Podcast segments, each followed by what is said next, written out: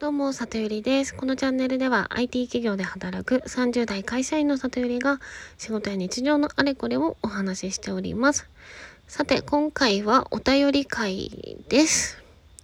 ラジオネーム中野博之さんからのお便りです。中野博之さん、ありがとうございます。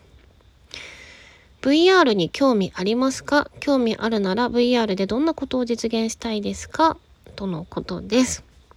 ありがとうございます。これはリアルで知り合いの方ですね。ありがとうございます。はい。で、VR でやりたいことなんですけど、えっと、まあ、このラジオでも少し前にお話ししたりしているんですが、最近ね、VR がめちゃめちゃ面白いことになってきています。で、えっと、何が起きてるかというと、VR って、まあ、仮想現実のことですね。バーチャルリアリティ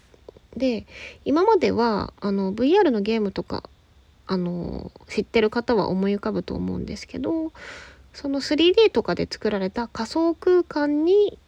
行ってまあ風景を楽しんだりするものっていう感じでずっと使われてきたんですね。なんですけどここに来て VR で体験学習をするっていう方の使われ方があのされるようにまあかなり徐々になんですけどなってきました。でどういうことかというと例えばあの例えば医療だとお医者さんがすごくあの外科手術の名医がいたとします。でその例えばわかんないですか大動脈のバイパスバイパス手術みたいな 感じですかね。ちょっと適当に言いますけど。なんかそういったあの手術の風景をその名医の方の視点で自分があたかもそのお医者さんに憑依したような感覚を得ながらその体験学習ができるっていうところであの使われたりしています。なのでポイントはですねあのそういうバイパス手術とか例えばですけどそういう重病な患者さんしかいなくてでかつ名医なのねすごくレベルの高いお医者さんもごくわずかでだからそんなこう方の手術を見学できたりとかましてや本人の視点で見るなんてあのできないんですよ技術がない限り。しかも今コロナ禍であの医学部の学生とかの手術の立ち会いとかがあの全くできなくなってしまっている状況っていうのもありなのでそういったあのねお医者さんの視点を、まあ、実写の VR で撮影してでそれを使って学習するっていう事例が増えてきています。でそれ以外にもあの発達が発達障害がある子どもの教育 VR とかも出てきていて、まあそれはですね、ざっくり言うと、今までは発達障害の、まあ子供というのが、例えば急に友達に話しかけられた時に何て回答していいかわからないとか、あの、面接で、あの、ちょっと、まあ変わった質問された時に、あの、戸惑ってしまうとか、なんか、なんだろうな、人ってこう、急にいろんなこと聞かれた時もその場で判断して、まあ、あの差し障りのない嘘をついたりするじゃないですか。だけど発達障害の人ってそういう適応がなかなかしにくいっていうところがあるらしいんですね。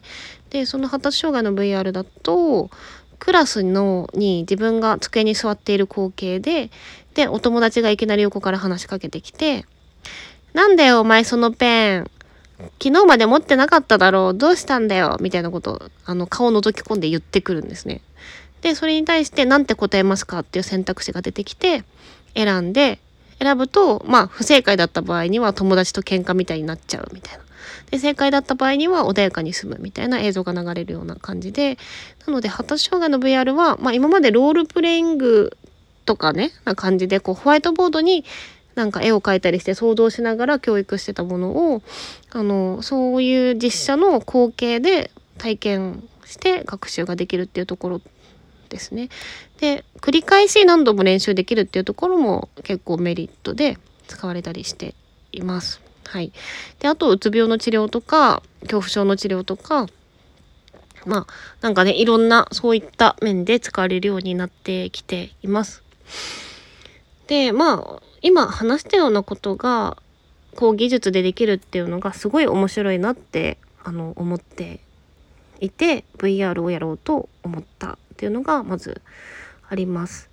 でそのね、あの私の行く会社の、あの社長さんがですねあのとある YouTube で言ってたことなんですけどこうなんか職人技とか技術の習得っていうのはあの視点とその手の動かし方の両方を学べれば一気に加速できるっていうふうに言っていて、まあ、まだ視点の方だけではあるんですけどもその一回自分があたかも経験したような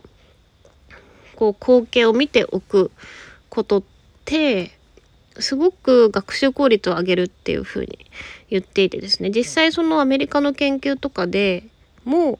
あの普通にこうテキストで紙で文章で勉強するよりも2倍から4倍くらいその学習の効率が上がるっていうふうに言っていてなので、まあ、これからねよりフレキシブルな世の中になっていって人があのいろんな職業を経験していくだろうっていう世界観が広がっていくにあたってその学習スピードを上げる必然性がどうしても出てきますと。ってなった時に VR で学習するっていうところの効率の良さで、まあ、これから爆発的にヒットするだろうっていうふうにその社長がおっしゃっていて私も心からそれに共感します。あの実際にその会社の VR 見てあのかなりすごかったですよね。はい。でまあゆくゆくやりたいこととしてはですねあの今勉強しているコーチングと結びつけて VR のサービスでより人が自己実現とか楽しく働くみたいなところのサポートをしたいなというふうに思ったりしています。ま、ざっくりはあのコーチングとか勉強するとですね自分がなりたい姿をより具体的にイメージして、まあ、朝夜自分にそういうメッセージを話しかけましょうみたいな誓いを立てましょうみたいなことを言ったりするんですが、まあ、それにねあのやっぱりそういうこうなりたいってイメージって具体的に思い描ければ描けるほど良いのでなんかビジョンボードを作ったりするんですよ。あの要はそのホワイトボードとかに自分がなりたい例えば体型のあの写真とかあとはこういう家に住みたいとかこういうお仕事してたいとか例えば海外で飛び回ってる絵とか商談してる写真とか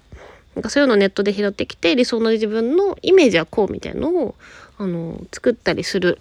アプローチがあるんですけどそれを実写の VR でできたらよりこうなりたいっていうイメージが持ててそのじゃあ今どうするっていうところが加速すると思ってるんですね。なのでゆくゆくはそういうところにあのチャレンジしてみたいなというふうに思ってます。はい、まあでもあくまでも技術はその、うん、本質ではないっていうかそのなんかうまく使って人がどうなるかっていうところの手段の一個でしかないのでやっぱり人と直接会うとかその自然とか場所の力っていうところもすごく重要だと思っていて、まあ、何らかテクノロジーとそういうリアルなものっていうところを掛け算したサロンなのかうんなんか場所なのかサービスなのかそういったものを提供できる人になりたいなっていうのが今直近の目標です。はい。では今日も聞いていただきありがとうございます。お便りですね。えっと、このチャンネルの詳細欄にあるリンクから募集しておりますのでよかったら送ってもらえたら嬉しいです。じゃあまたね